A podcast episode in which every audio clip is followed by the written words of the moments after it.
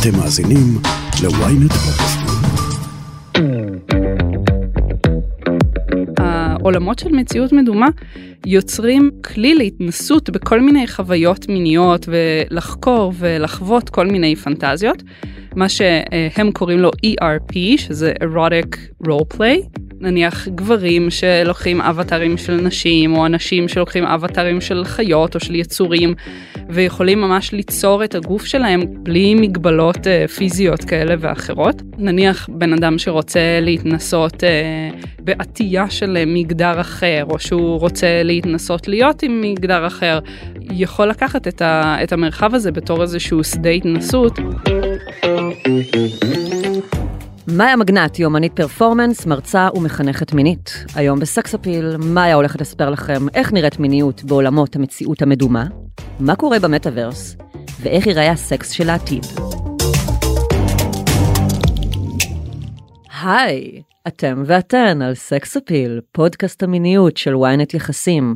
אני לורי שטטמאור, ואיתי באולפן מאיה מגנט, יומנית פרפורמנס, מרצה ומחנכת מינית. מה קורה, מאיה? הכל בסדר. למי שלא יודע ויודעת, מאיה כבר התארחה אצלי בעונה הראשונה לפרק על איך להשתמש בטכנולוגיה כדי להעצים את האינטימיות, ועכשיו אנחנו הולכות בעצם להעמיק עוד יותר בעולמות הטכנולוגיה ולדבר בעצם על V R ומטאברס וכל מה שקורה והסקס של העתיד, ומה מה מצפה לנו בכלל. זה כיף לנו. יס. קודם כל בואי נתחיל מהבסיס, מה, מה זה בכלל למי שלא יודע ויודעת, מציאות מדומה ומה קורה שם, מה זה virtual reality, מה, מה זה הבאזוורד הזאת? כן, okay, זה באמת מין באזוורד שנכנס לחיים שלנו בסערה בשנים האחרונות. מציאות מדומה זאת בעצם חוויה בסביבה אימרסיבית וירטואלית, שיוצרת אצל המשתמש אשליה של מציאות. זאת אומרת, בניגוד לסרט שאנחנו רואות אותו מבחוץ, במציאות מדומה אנחנו יכולות לשים משקפיים מיוחדים, שגורמים לנו להרגיש שאנחנו נמצאים ממש בתוך הסרט הזה. זאת אומרת, במקום להשתמש באחבר ובמקלדת כמו במחשב, יש לנו את המשקפיים ויש לנו שלטים, שיש בהם חיישנים שעוקבים אחרי התנועה שלנו, ככה שאנחנו ממש יכולות לפעול בעולם, להסתכל לכל הכיוונים, שלוש מאות שישים, לזוז, ללכת בתוך העולם הווירטואלי, ולהשתמש בכל מיני חפצים, אפשר נניח להחזיק חרב, להילחם בדמויות אחרות וכו'. ואפשר גם להשתמש בחיישנים ממש על כל הגוף, ש... שמאפשרים לתרגם לא רק את התנועה של הראש והידיים, אלא את כל התנועה של הגוף לעולם הווירטואלי הזה. וואו, ואז אנחנו מופיעים מה, בתלת מימד כזה, בתוך ה...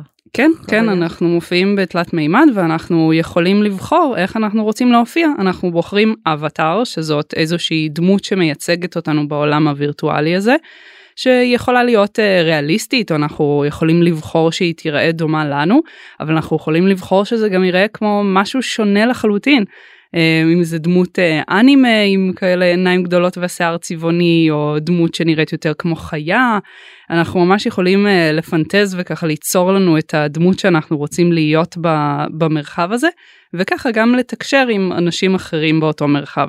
זאת בעצם טכנולוגיה די ישנה, זאת אומרת, אני זוכרת כבר בניינטיז הזכירו שיש דבר כזה מציאות מדומה, ואנשים נורא אגב פינטזו וחיכו שיגיע להם את זה בבית. אז באמת הרעיון הזה של המציאות המדומה, הוא, הוא קיים כבר המון זמן. אפשר להגיד שהמציאויות המדומות הראשונות היו אה, אה, עולמות אה, טקסטואליים, זאת אומרת, כאלה שבו היינו מתכתבים בצ'אט ומתארים מה אנחנו עושים אחד לשני, ואז נניח עולם וירטואלי מאוד מוכר הוא Second Life, שהיה כבר עולם כן בתלת מימד, אבל כזה שבו אנחנו שולטים בעזרת המקלדת והעכבר. זה אומרת, משחק מחשב נורא מפורסם, כן, נכון? מה קורה בו? כן, סוג של משחק מחשב. כל מה שרוצים, זה עולם פתוח כזה, ארגז חול, שבו אפשר להסתובב, יש בו, כאילו, גם אפשר לקנות דברים, לדבר עם אחרים, לבנות בתים, לעשות סדנאות, יש שם כנסיות, זה כאילו עולם שלם. זאת אומרת, במקום שאנחנו נהיה כמו במשחק מחשב שאנחנו מסתכלים עליו, כאילו, אבל הוא טו די בסופו של דבר, אנחנו ממש מרגישים שאנחנו נמצאים בסביבה הווירטואלית, ומסתכלים ופועלים בה, ומדברים עם אנשים אחרים שנמצאים בה. איך אנשים מתארים את ההרגשה שלהם כשהם מרכיבים את המשקפיים ובעצם נכנסים פנימה לעולם הווירטואלי הזה? אז בעצם מה שמיוחד בסביבה הווירטואלית זה שהיא יוצרת תחושה של נוכחות בגוף, כאילו embodiment, תחושה של גילום גוף. בעצם אנחנו רואים אה, את עצמנו זזים, אנחנו רואים את עצמנו מזיזים את היד, ואנחנו מרגישים את עצמנו מזיזים את היד, ואז זה יוצר אה, חיבור במוח בין מה שאנחנו רואים ומה שאנחנו מרגישים. בגלל שהמוח שלנו כל כך... אה, מופעל ממראה עיניים, אז המציאות המדומה מצליחה אה, לעבוד באיזושהי צורה על המוח שלנו, כדי שנרגיש... כאילו מתרגם את, ה, את זה לתמונה מלאה הרבה יותר. זאת אומרת, בדיוק, התחושה יותר גדולה. בדיוק, בעצם משלימה את, אה, מתוך מה שאנחנו רואים, היא משלימה עוד יותר. נניח, אנשים אומרים ש... אם הם נמצאים בסביבה שיש בה נניח קרח, שלג או משהו כזה, יכול להיות שהם ירגישו שיותר קר להם. או אפילו אנשים שבחרו אבטר, כן, דמות שתייצג אותה, שיש לה אוזניים או זנב, אז הם מתארים שהם מרגישים, אם אנשים נוגעים להם באוזניים או בזנב, או אם כאלה נתקלים במשהו, אז הם מרגישים את זה ממש בגוף הפיזי שלהם. אה, מגניב. זה קצת מזכיר לי, כאילו במונחים של סקס, נשים ששמות סטרפון, ואומרות שממש הרגישו שיש להם פין. נכון. זה נכון. מעניין מאוד. לגמרי, הם קוראים לזה מגע פנטום, שזה קצת כמו כאבי פנטום, uh-huh. אבל חיובי ולא כואב, ו, ובאמת מתארים את זה כסוג של uh, מגע, שלמרות שהוא לא נמצא, אין באמת מגע פיזי, אז המוח מתרגם את המראה של המגע על, ה, על הגוף הווירטואלי, לתחושה של איזשהו מגע פיזי, של חום, של דגדוג, של איזושהי, איזשהו לחץ בגוף או משהו כזה. יש איזשהו פקטור שיכול לגרום לאדם לעזור לו להבין אם הוא הולך להרגיש משהו, או שזה ממש סובייקטיבי? זה סובייקטיבי לחלוטין, וזה משהו שצריך פשוט לנסות. יש אנשים שמנסים לתרגל ולפתח את זה בעצמם. אפילו ראיתי מישהו שהוא עושה מין כמו שמן וירטואלי כזה, שעושה תקסים שאמורים כאילו לעורר אצלך את מגע הפנטום. אה, וואו. כן, כן, זה עולם מאוד uh, מפותח. אבל מצד שני, יש אנשים שהמגע פנטום נורא מציק להם, כי נניח הם הולכים, ופתאום הם מרגישים אנשים, וזה לא נעים להם, או אם נניח אנשים מגלים את זה עליהם, אז הם יכולים להשתמש בזה לרעה, כאילו להציק להם, ל- להתקרב אליהם יותר מדי. שלא לדבר להיות... על הטרדות מיניות, בטח. כן, שלא נדבר על זה, אבל אפילו אם זה רק ל- ל- To, to poke someone, זה עדיין יכול להיות לא נעים אם אתה מרגיש את זה. זה תלוי לדעתך ביכולת של אדם לדמיין, כאילו שככל שהדמיון שלנו יותר מפותח, אז אנחנו גם באמת נהיה מחוברים יותר ונצליח באמת להרגיש גם. זה, זה ממש מעניין. יכול להיות שזה קשור באמת בעד כמה אנחנו מדמיינים בצורה חיה, ויכול להיות שזה קשור לבאמת איך אנחנו מחברים את חוש הראייה וכמה אנחנו מופעלים ממנו. Um, כן, אני לא חושבת ש, שהנושא הזה אפילו נחקר, בגלל שהוא כל כך כאילו חדש, חדש כן. וואלה. את עצמך כאומנית, בעצם התנסית עם ניסויים שקשורים בווירטואל ריאליטי, רוצה לספר קצת על הניסויים האלה? כן, אני כבר כמה שנים בעצם משתפת פעולה, עובדת יחד עם דוקטור דניאל לנדאו, שהוא אומן ניו מידיה, בסדרה של ניסויים פרפורמטיביים ש, שנעשים בעזרת מציאות מדומה. אז בעצם בסדרה של הניסויים האלה אנחנו מנסים לבדוק את הנושא של זהות וגילום גוף במציאות מדומה. במופע הראשון שעשינו שכולו Time Body Study, אז אנחנו בעצם נותנים למשתתף לראות את הידיים שלו בשלושה גילאים שונים. כאילו הוא חווה מין סוג של סיפור קצר כזה, וכל פעם כשהוא מסתכל על הידיים שלו, הוא רואה את הידיים בתור ילד, בתור מבוגר ובתור זקן. וואו. המטרה היא לבדוק האם הוא חש הזדהות עם הידיים האלה, האם הוא מרגיש שהם שלו. ובעצם הרבה משתתפים מתארים שדווקא מה שהכי הפעיל אותם זה הידיים המבוגרות. פתאום לראות את הידיים שלהם בתור אנשים מבוגרים, וזה גרם להם לחשוב על הסבא והסבתא שלהם, ועל עצמם כשהם יהיו מבוגרים. והיה גם משהו לגמרי הפוך, מישהי מבוגרת שחיכתה ממש המון זמן בתור לניסוי, כי היא רצתה לראות את הידיים שלה בתור ילדה. כאילו, ממש רצתה פשוט לחוות את החוויה הזאת שוב. זה ממש מקסים. ואז מה היא אמרה? קיבלת ממנה איזשהו פידבק? היא פשוט התרגשה. היו הרבה אנשים שהתרגשו תוך כדי שהם ראו את זה, או שרצו לדבר על זה, או שהתעניינו. כן, זה הפעיל אנשים ככה רגשית. ובעבודה השנייה שלנו, אז הלכנו עוד יותר רחוק באיזושהי צורה, ובעצם השתמשנו במציאות המדומה כדי לתת לאנשים להיפגש עם עצמם. זאת אומרת, הזמנו אותם, צילמנו אותם, ואז הזמנו אותם לעוד מפגש, ובמפגש הזה הם ממש ראו את עצמם. כאילו התיישבו מול עצמם כזה? בדיוק, התיישבו מול עצמם, שמו על עצמם ידיים, כאילו בפועל עליי, אבל הם לא ידעו את זה, הם כאילו ראו שהם מחזיקים לעצמם את הידיים, ואמרו לעצמם כמה דברים שהם הקליטו במפגש הקודם, ולמפגש הזה יש איכות נורא מיוחדת, כי זה לא שאת רואה את עצמך רזה יותר, או יפה יותר, או גבוהה יותר, או משהו כזה, אבל בניגוד לנניח סרט, או רשתות חברתיות, או מה שלא יהיה, במציאות המדומה, את לא רק רואה את עצמך, את מרגישה את הנוכחות שלך. את מרגישה את הנוכחות שלך נכנסת לחדר, וזה משהו שאנחנו לא יכולים לראות במראה נניח. כשהיא ממש דו-מימדית, ופתאום את...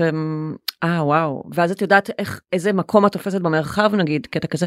כן, ומה האנרגיה שאת מביאה לחדר נניח? אנרגיה?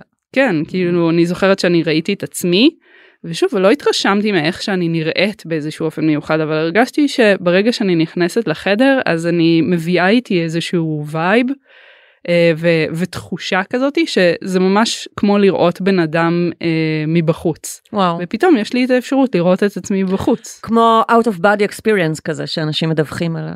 כן, לגמרי. וואו, מעניין ממש. אה, באיזה דרכים אנשים כבר עכשיו משלבים מיניות בעולמות האלה של מציאות מדומה? אז קודם כל, אנשים תמיד, תמיד, תמיד השתמשו באינטרנט והשתמשו בכל דרך אפשרית כדי ליצור אינטימיות אחד עם השני. אם זה היה בהתכתבות, או שיחות וידאו, או קמינג, או כאילו כל... בגלל שזה נושא כל כך קריטי בקיום שלנו, של כולנו, אז הוא גם יתורגם לכל כלי טכנולוגי שאנחנו נשתמש בו בעצם. כן, לגמרי. אז, אז במובן הזה, המציאות המדומה היא פשוט עוד... כלי טכנולוגי שבו, שבה אנשים משתמשים.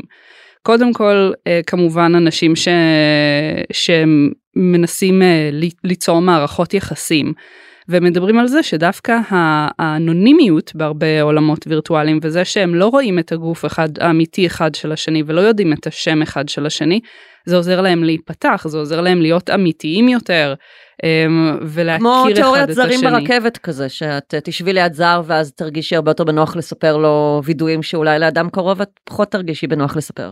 בדיוק, ואת תעזי להיפתח יותר, ולהתנהג כמו שאת באמת, ולא מהמסכה שאת שמה בחיי היומיום. כן. ואומרים, כאילו, ככה אנחנו יכולים להתאהב באדם, או להכיר אותו, את האופי שלו, ואת ההתנהגות שלו, ולא את המראה החיצוני שלו. אז יש אנשים שבאמת נניח שמכירים ככה, שיוצאים לדייטים בעולם הווירטואלי. אבל זה די מה שחווינו בצ'אטים, זאת אומרת. לגמרי, זאת אומרת, להכיר אנשים שאנחנו, שהם אנונימיים וכולי, אבל יש פה הבדל מאוד גדול, כי את לא רק מתכתבת עם הבן אדם הזה, את ממש יכולה לראות את שפת הגוף שלו, את יכולה לצאת איתו לדייטים, לטייל איתו בטבע הווירטואלי ולשחק באולינג, אה, אם אני נגיד עכשיו יושבת שהרגל שלי מונחת על רגל אחרת, אז ככה זה ייראה בעולם של ה-וי אר. כן, אם יש לך שני רגליים, אבל התנועות ידיים שלך נניח, כן, התנועות ראש, והקול שלך כמובן, שזה נורא חשוב, ואז אנחנו מקבלים יותר מידע משאנחנו מקבלים בהתכתבות רגילה. מגניב. איזה עוד דרכים? אז דיברנו קודם על התחושה של מגע פנטום. אז אם אנחנו לוקחות את, ה, את זה שאנשים יכולים להרגיש אמ, במציאות המדומה לפעמים חלק מהם, ואת זה שהם יכולים לבחור איך הם רוצים להיראות, אז בעצם העולמות של מציאות מדומה יוצרים איזשהו כלי להתנסות בכל מיני חוויות מיניות, ולחקור ולחוות כל מיני פנטזיות, מה שהם קוראים לו E R P, שזה Erotic Role Play, mm.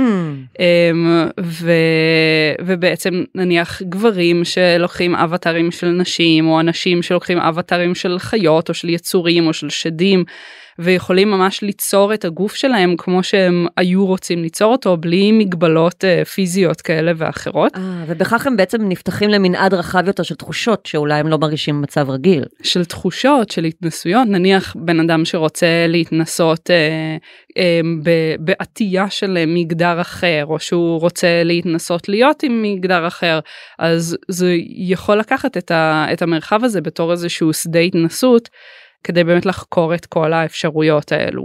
ואם אנחנו הולכים עוד איזשהו צעד קדימה, אז אנחנו גם רואים, נכון, המיניות, ב, ב, אני מדברת כרגע על וי אר צ'אט, שזה אחד מהעולמות הווירטואליים החיים יותר כרגע, אז נניח המיניות בפומבי שם היא אסורה, אבל היא כן קורית בתוך חדרים פרטיים, או בתוך מועדונים. יש שם מועדוני סטרפטיז. אה, וואו. ש... דמויות וירטואליות, אבטרים יכולים להגיע אליהם, יש רקדניות, חשפניות שרוקדות בתוך המועדונים האלה, ואפשר לבקש מהם ולתת להם טיפים בתמורה לריקודים, או בתמורה ל- ללכת ל- לחדר פרטי. אני בעצם יכולה לייצב את האבטר שלי כמו חשפנית, אני יכולה להגיד, אני רוצה שיהיה לי חזה כמו של פמלה אנדרסון, ופרצוף של... לא יודעת, גווינית פלטרו. כן, לגמרי. למרות שרוב האנשים לא עושים את זה, כאילו רוב האנשים נראים כמו, כמו דמויות אנימה, אבל, אבל הם לגמרי יכולים לשנות את הגוף שלהם, לאיזה מידות ואיזה צורה שהם אז רוצים. אז מי האנשים, מי החשפניות האלה בעצם? אז... זה, זה נשים בשר ודם? זה לא בוטיות? לא, לא בוטיות. נשים וגברים, שברובם, זאת אומרת, יש מישהי שקוראים לה לנה דיימנד, שהיא בכלל אומנית דרג, שהגיעה להיות חשפנית וירטואלית, רקדנית וירטואלית, והיא מדברת על זה בטיקטוק שלה. Hello guys, it's me Diamond, your virtual dancer. So a lot of you guys... really, really, really seem to like my last video talking about me being a virtual dancer. So, והיא מתארת שזה בעצם סוג של תחביב בשביל רובם, כי הם לא מקבלים מספיק כסף על, ה, על הריקודים האלה, אבל זה נורא כיף להם, אז הם 아, עושים את זה. עוד אי אפשר ממש להתפרנס מזה? זה מה שהיא טוענת, כן, יש אחרות שיטענו כמובן שכן אפשר, אז זה תלוי מאוד בבן אדם, אבל בגדול שזה מתפקד כמו מועדון שיש בו, כן, רקדנים ורקדניות, חלק מהם מקצועיים, חלק מהם לא, אבל שמגיעים למועדון, עושים אודישן, ואז מתקבלים, באים למשמרות במועדון, ו- וככה זה מתפקד, גם בעולם הווירטואלי, בדומה לעולם הפיזי. ואז הן באמת רוקדות? הן באמת רוקדות, אה. יש להם חיישנים שעוקבים אחרי התנועה של, של כל הגוף, ואז הן יכולות גם לבצע ריקוד על עמוד, לדוגמה, או, או כל, כל מיני סוגים של ריקודים. מגניב להלה. מאוד מגניב, למרות ש... זאת אומרת, זה לא באמת עובד בצורה טכנית מאוד טוב, כן? אבל לדעתי זה חלק מהקטע. כי זה עוד בחיתוליו. כן, כי זו טכנולוגיה בחיתוליה, ואת רואה את הרקדנית שהיא לא בדיוק על העמוד, היא כזה מטר ליד, או כזה רגליים שלה מתעופפות באוויר בזוויות לא הגיוניות, ואז פתאום היא כולה נופלת לרצפה, כי כל הציוד פתאום לא עובד. אוי, גדול. אבל אני חושבת שזה חלק מהקסם, כאילו זה לא כיף שהכל עובד בצורה חלקה, לא?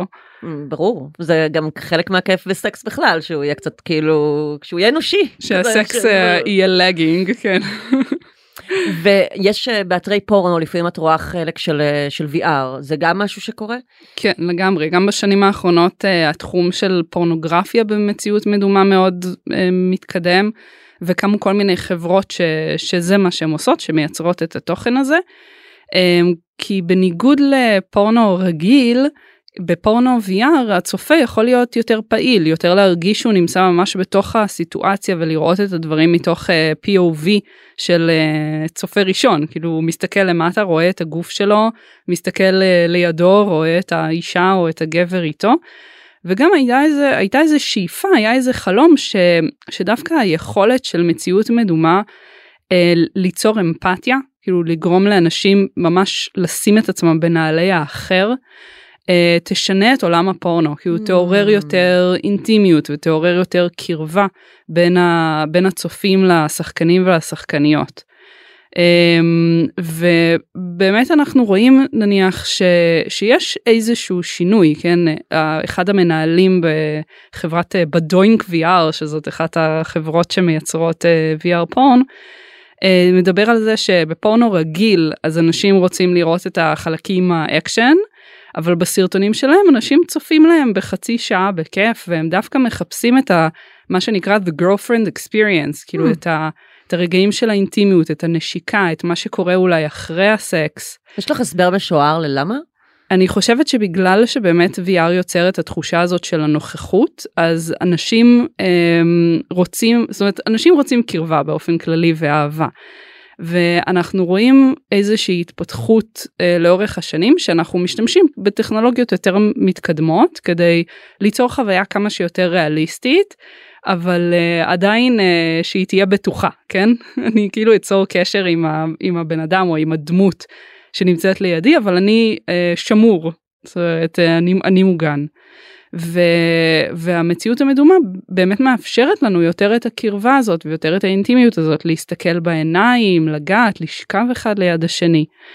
אבל את יודעת, ציפיות בצד, באמת לא בצד, כי בסופו של דבר, כשאת מסתכלת על רוב הפורנוגרפיה הווירטואלית, כאילו וי אר פורן, היא רובה עדיין נראית כמו פורנו מיינסטרים, היא עובדת כמו פורנו מיינסטרים, השחקניות והשחקנים נראים אותו דבר, זה בסופו של דבר רוב החוויות, הגבר במרכז ונשים פועלות עליו, והוא כמעט לא זז והן עושות לו ומענגות אותו. זאת אומרת, התוכן הוא עדיין התוכן הפורנו המיינסטרימי, ש... שאנחנו לא בקטע שלו בגדול. וזה נורא מאכזב, כי דווקא יש לזה פוטנציאל מאוד מעניין להיות... טוב, זה uh... רק בחיתוליו, לא? אני אומרת... מקווה, כן, אני מקווה שזה הולך לכיוון, uh, לכיוון הזה. יש עוד דרכים מעניינות שקשורות בזה, באופן שבו מיניות מתורגמת לעולמות ה-וי אר בימינו? יש את כל העולם של הטיפול והחינוך המיני, שהוא פוטנציאל נורא גדול, שהוא עדיין לא ממומש, כי אנחנו רואים שמשתמשים יותר ויותר במציאות מדומה לטיפול, אם זה בטיפול בחרדה, שעושים טיפול בחשיפה וטיפול בפוביות, או פוסט-טראמה, או לפיזיותרפיה. זה כבר משהו שקורה בפועל? כן, זה משהו שקורה בפועל בכל מיני מקומות. איך הוא מתנהל? נניח פיזיותרפיה, או לאנשים מבוגרים, שהם יכולים להשתמש במציאות המדומה, כדי לשחק כל מיני משחקים, שגורמים להם לזוז, כאילו שגורמים להם להזיז את, ה, את, ה, את האיברים שהם צריכים להזיז כדי לתרגל אותם, אבל באופן יותר uh, כיפי ומענה, ואז הם לא צריכים לחשוב על זה תוך כדי שהם עושים את זה, לדוגמה. 아, זה קצת מזכיר לי את ה... היה פעם uh, קונסולה כזאת של ווי, כן? ווי קראו לזה שאת uh, כאילו שיחקת משחקי ספורט, נכון, וממש בדיוק. הרגשת שאת עושה כושר. זה כאילו. ווי, רק שאת באמת, את לא בסלון שלך כבר, כאילו את כן, אבל את מרגישה שאת לא. או טיפול בחשיפה, את מפחדת מהחבישים, אז ייתנו לך לחוות המון המון החבישים, כדי בסביבה וירטואלית, כן. איזה מגניב. או טיפול בפוסט-טראומה, גם על ידי הצפה וחשיפה, כי נותנים לך להיות באיזושהי סיטואציה של קרב, כדי להציף את התחושות האלה, ואז מדברים על זה אחר כך. אז יש כל מיני שימושים טיפוליים כאלה ואחרים, וכמובן חינוך, הרבה חינוך ב-וי אר. אבל אין עדיין כמעט ניסיונות בטיפול מיני לצערנו, למרות שיכול להיות לזה פוטנציאל מצוין, גם לבעיות ותפקוד מיני, אבל, אבל גם לתרגול של חיזור, של התמודדות עם כל מיני דילמות וריבים ופרידה. וכמו שאמרת, girlfriend experience זה משהו שאנשים, הרבה אנשים שלא הייתה להם חברה או בת זוג, ממש משתוקקים אליו וכמהים להרגיש ולתרגל, כדי שכשהם יוצאו לדייט אז הם ירגישו הרבה יותר בנוח. בדיוק, מישהו או מישהי ש, שאף פעם לא יצאו, שאף פעם לא הייתה להם מערכת יחסים, אז הם יכולים לתרגל את זה קודם במציאות מדומה, לקבל את האינפוט מהמטפלת שתעזור להם אה, אה, ללמוד לעשות את זה יותר טוב, ואז לקחת את המיומנויות שהם למדו ולתרגל אותם במציאות.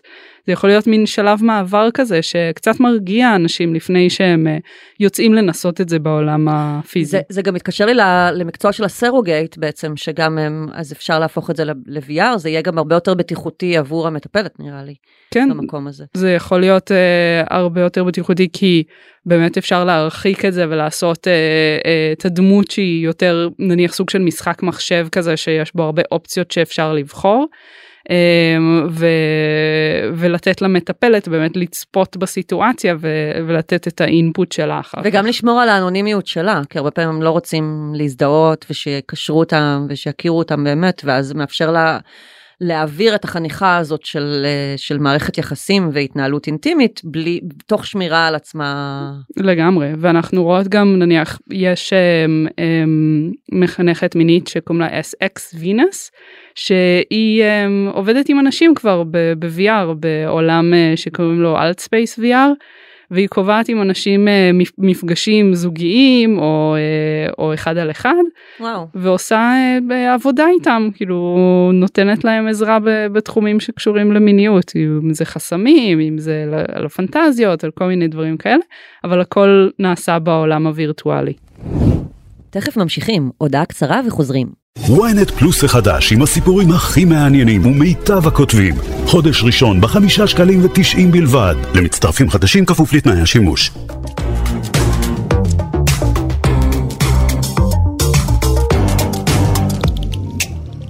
Hey, and welcome to Connect. Today, we're going to talk about the metaverse. Starting with the most important experience of all, connecting with people. ומה קורה במטאברס עצמה? המטאברס זאת אמורה להיות סביבה וירטואלית שבנויה מכל מיני עולמות או מרחבים כאלה תלת מימדיים וירטואליים, שירכיבו כולם את העולם של המטאברס. ובעולמות האלה בעצם אנשים שוב יכולים להיות באינטראקציה אחד עם השני, לעשות פגישות עבודה, לבלות. זה כבר קורה, נכון? זה כבר קורה, זה כבר פתוח, יש להם נראה לי כמה מאות אלפי משתמשים כבר, אבל זה ממש חדש, כאילו עד לאחרונה זה היה רק גרסת הבטא ו... ונתנו רק לאנשים מסוימים להיכנס. אבל יש מאוד את השאלה, בניגוד ל-וי אר צ'אט נניח, שזה באמת עולם פתוח שבו אנשים די יכולים לעשות מה שהם רוצים, הגישה של פייסבוק היא, היא לא כזאת, בוא נגיד ככה, יש להם חוקים מאוד ברורים של מה... הם גם נורא נורא נורא שמרנים, בדיוק. אפילו לכתוב את המילה מיניות בעברית, הרבה אנשים מפחדים שיורידו להם את הפוסט. אני העליתי פעם סטורי שצילמתי במוזיאון, והיה שם פסל בעירום, ופשוט חסמו אותי ליום. בדיוק, אז את לוקחת כזאת פלטפורמה, ואז את נותנת לה ליצור עולם וירטואלי, אז קודם כל, האבטרים במטאברס הם בלי חלק תחתון, שזה כבר כמו שהיו עושים ברבי וכן בלי איבר מין, בדיוק, מי צריך את הבלגן הזה, זה ממש חזרה לפעם. אז זה כבר מצחיק, אבל אנחנו יודעים, אז כמו שאמרנו בהתחלה, נכון, אנשים יכניסו מיניות וחיזור וזה לכל עולם שהם ייכנסו, אז מה הולך לקרות במטאברס, אם אנחנו יודעים שהם לא מעוניינים בתוכן הזה כנראה, איך הם הולכים להתמודד עם זה, איך הם הולכים לחסום את זה, האם הם יכולים לחסום את זה, אז יש כל מיני שאלות שעולות ועדיין לא נענו, אבל כבר היום אנחנו רואים, אנחנו מקבלים דיווחים על, על אנשים, נשים בעיקר, שנפגעו מינית כבר במטאברס. זאת אומרת, נשים שמספרות על זה שהם תקפו אותם, התקרבו אליהם, נגעו בהם, ניסו להתחכך בהם, לא יודעת איך לתאר את זה, וואו. באבטר שלהם. יש מישהי שהוציאה, שהוציאה דוח לא מזמן על, על, וסיפרה על הסיפור שקרה לה, שהיא הגיעה, היא רצתה לחקור את המטאברס, הזמינו אותה למסיבה, היא הגיעה למסיבה, ואז לקחו אותה במסיבה... מסיבה ל... וירטואלית. כן, מסיבה וירטואלית, לקחו אותה במסיבה וירטואלית לחדר נפרד, ושם אחד האנשים שהיו התחיל כאילו לגעת בה, ו... ו... to grind her כזה, לא יודעת איך, להתחכך בה, mm-hmm. באבטר שלה, Yo. ובזמן שאחרים, אבטרים אחרים עומדים וצופים בה, ומעבירים בקבוק אלכוהול מאחד לשני, וירטואלי כמובן, והם מקללים, הם צוחקים עליה, ועד שהיא קמה והלכה, והיא מתארת שבזמן שזה קרה, והיא לא בדיוק הבינה מה קורה, ואיך היא מרגישה עם הסיטואציה הזאת, השלט שהיה לה ביד רטט. זאת אומרת, בגלל שהבן אדם מתקרב אליה, והיא אומרת שזה עוד יותר הגביר את התחושה הזאת של הפגיעה, בגלל, בגלל שהיא הרגישה אותו ממש קרוב אליה, והיא הרגישה את השלט הרוטט ביד שלה. וואי. ואז מה קרה עם זה? אז בינתיים לא קרה עם זה, לא קרה עם האנשים האלה שום דבר, זאת אומרת, היא העלתה את הדוח שלה, ויש עוד כל מיני נשים שלו וכתבו על החוויות שלהם. מה שקרה זה שמטא מנסה לשנות את הכללים שלה, זאת אומרת, כרגע, לפי מה שאני מבינה, יש בועת מגן ברגע שנכנסים לתוך העולם הווירטואלי, והבועה הזאת בעצם חוצצת בינך לבין אנשים אחרים, כך שהם לא יוכלו להתקרב למרחב האינטרנט. אה, זה שומר על פרסונל ספייס כזה. בדיוק, שומר על פרסונל ספייס, ואם את רוצה, את יכולה להוריד את זה. ויש לך עוד דרכים כזה נניח לעשות טלפורטציה ממקום למקום, אם את מרגישה לא בטוח. מה זה אומר? את יכולה ממש ללחוץ על איזשהו כפתור ופשוט לעבור למקום אחר. למרחב אחר. כן, להתרחק אם מישהו מציק לך, אם מישהו לא נעים לך. אבל גם זה לא, זה לא מגן מפני אנשים שנניח אומרים לך דברים לא נעימים וכללות ו- ומציקים לך.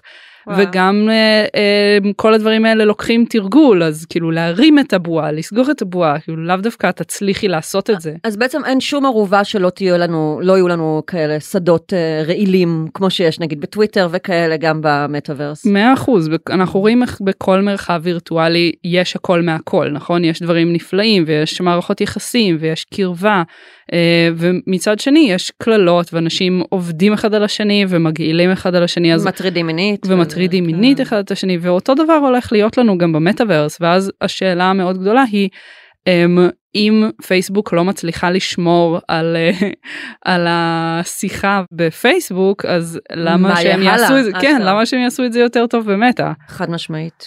רק שבמטא זה עוד יותר מסוכן, כי זה, את אנשים מתארים את הדברים האלה בתור פגיעות מיניות ואונס וככה, ויש אנשים שנורא ביקורתיים כלפי זה ואומרים, מה זאת אומרת? לא יכול להיות אונס וירטואלי כשאין לך גוף. אבל הנה, רק הזכרת את הפנטום ואנשים שכן מרגישים. בדיוק, וגם אפילו בלי זה, את נמצאת לך בעולם הווירטואלי ופתאום מישהו נורא נורא מתקרב אלייך ומתחיל לצרוח עלייך. זה מפחיד, זה וואו, לא נעים, כן, לא כן, משנה כן. אם, אם את באמת נמצאת פיזית במקום מסוים. וגם חוץ מזה, יש הטרדות מיניות בכתב, אנחנו יודעים ש, שאפילו התכתבות היא יכולה להיות נורא נורא משמעותית ו, ו, ופוגענית. ברור, אנשים נגיד, כל העניין הזה של דיקפיקס, שאנשים שולחים לך תמונה ואת כזה פותחת וזה, אוי, תמונת בולבול. בדיוק, אז בוודאי כש, כשאת נמצאת בסביבה וירטואלית, שאת מרגישה שאת ממש נוכחת בפיזית, אז יהיה עוד יותר מפחיד ועוד יותר פוגע. מעניין ממש. לאלו מאוד מקומות עתידניים מעניינים הטכנולוגיה הזאת יכולה להגיע מבחינתך באספקט המיני? אז באמת ה-וי אר יש לה פוטנציאל נורא נורא גדול שמאוד מושך אותנו, אבל מצד שני אנחנו רואים שרוב הדברים עדיין נמצאים בשלב הזה של הפוטנציאל סך הכל. יש הרבה רעיונות, כיוונים ומחשבות. יש איזשהו צפי בשנים למתי כן נחווה את זה במלואו? זה אני לא יודעת להגיד, אבל, אבל אני חושבת שזה לא תלוי רק בטכנולוגיה, זאת אומרת, הרבה מהטכנ... אני לא מדברת מבחינה טכנולוגית, אני מדברת מבחינת העדפות שלנו כאנשים, כיוצרים, לאיזה כיוונים אנחנו רוצים לקחת את, ה, את, ה, את מה שקורה, כי כרגע אנחנו רואים שיש הרבה שיעתוק של מה שאנחנו כבר מכירים, של היחסים שאנחנו מכירים, יחסי הכוח. כן, וה... כמו שאמרתי עם הפורנו, שהוא בדיוק. נראה אותו דבר. אז אנחנו רואים שיש את השיעתוק של מה שאנחנו מכירים רק ל-וי אר, ו, ובוא ננסה לפרוץ את זה, כאילו בוא ננסה להשתמש ביכולות ה... שונות של הטכנולוגיה הזאת, כדי באמת לחקור מיניות ויחסים ומגדר ומשיכה. אין, אף אחד לא אומר שאנחנו בכלל צריכים להיראות כמו אנשים, או שאנחנו צריכים להיות mm. בסביבות שהם עם חוקי, את יודעת, חוקי הכבידה, אנחנו mm. יכולים לנסות הכל, אז, אז בואו ננסה. זה מעלה לי כמו את הצעצועי מין, שהיום יש לך צעצועים שהם אמורפיים, שהם לא רק נראים כמו עברי מין, אלא כמו כל מיני צורות ודברים, כאילו. לגמרי, ואז זה מאפשר לך לחקור בעצמך ולגלות מה את רוצה לעשות איתם, כי אין להם חוקיות, הם מזמינים אותך לשחק. זה מגניב, אז בעצם זה יכול להרחיב את מנעד המשיכה של האנשים אולי. כן, לגמרי, את המנעד של המשיכה שלהם, של, של הייצוג שלהם, של עצמם. נניח מדברים על זה שאנשים טרנסג'נדרים יכולים לחוות כאילו אופוריה מגדרית, כי הם יכולים לבחור סוף סוף להיראות איך שהם היו רוצים להיראות. בניגוד לדיספוריה מגדרית. כן, בדיוק, בניגוד לדיספוריה מגדרית. ויש גם נניח מרחב אחד מאוד מגניב שקוראים לו Raspberry Dreamland, שזה מרחב של סדנאות ואירועים שקשורים באמת חקירה של המיניות הווירטואלית ושיחה על הנושאים האלה ופיתוח של כל מיני עולמות וירטואליים שקשורים לזה, ומנסים באמת לחקור איך אפשר לעשות את זה בדרכים, את כל המנעד שאנחנו יכולים לגלות בתחום הזה. אז, אז כן, יש לנו כל מיני התחלות. מה קורה באתר הזה בעצם? אז הם מזמינים למפגשים במרחב הווירטואלי שלהם, יש להם סריה של עולמות וירטואליים, אפשר ליצור איתם קשר וגם ליצור להם עולמות אם רוצים, ויש להם מסיבות וסדנאות ו- ופשוט מפגשים חברתיים, שבהם הם באמת מנסים את כל הדברים האלו בפועל, וכאילו אה, עושים בעצמם את, ה, את הניסויים ואת, ה, ואת החוויות. Mm. זה מעלה לי רעיון שאפשר לעשות כאלה מפגשי ספיד דייט כאלה, גם כן ב-וי אר, זה נראה לי נורא מגניב, כי את מרגישה קצת את האדם, כן. כאילו את הנוכחות שלו, ואת יכולה להחליט עם מי בא לך להמשיך הלאה, לשיחה יותר מעמיקה. לגמרי. לגמרי. יש לך עוד רעיונות או ידע על אתרים אחרים שהם חוקרים קצת את התחום הזה וששווה אולי לשים לב אליהם? אני מציעה קודם כל לנסות, ואת, אם יש לכם במקרה משקפיים, כן, אז להיכנס ל-וי אר צ'אט, שאני חושבת שזה כרגע העולם הכי מפותח. זה נקרא, זה כאילו תוכנה? כן, צריך להוריד אותו ולהיכנס אליו בעזרת המשקפיים, ו- ואז להתחיל לחפש ולטייל בו ולגלות את כל העולמות שנמצאים שם ולדבר עם אנשים, ויש שם באמת הכל מהכל, כאילו סדנאות ריקוד ומשחקים ושיחות וערבי סרטים, וכאילו עולם עשיר ומלא. את אופטימית לגבי העתיד, מאיה? אני חושבת שזה נורא נורא חשוב להיות גם אופטימיים וגם זהירים. זאת אומרת, אף פעם לא להיות רק בעמדה של הלא ושל המזהיר, ואיך אנחנו רק הולכים... והמחנך, ואיך אנחנו רק הולכים להיות תקועים במציאות מדומה, ואנחנו לא נצא יותר מזה וכאלה דברים, וכן לנסות לראות מה, בגלל שאנחנו...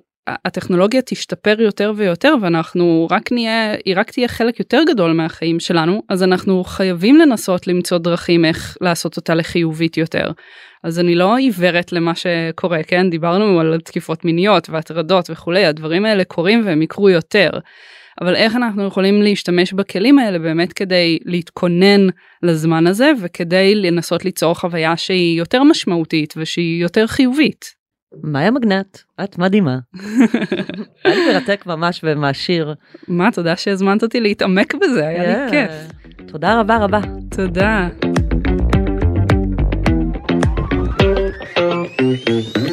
עד כאן סקס אפיל. מוזמנות ומוזמנים לעקוב אחרינו בוויינט, ספוטיפיי, או בכל אפליקציית פודקאסטים שמועדפת עליכם. נשמח מאוד אם תדרגו אותנו באפל ובספוטיפיי, ואתם יותר ממוזמנים להצטרף לקבוצת הפייסבוק שלנו, סקס אפיל הפודקאסט, הקבוצה לדיונים, ולספר לנו מה חשבתם על הפרק. עורך הפודקאסטים הוא רון טוביה, על הסאונד גיא סלם. אני לורי שטטמאור, נשתמע בפעם הבאה.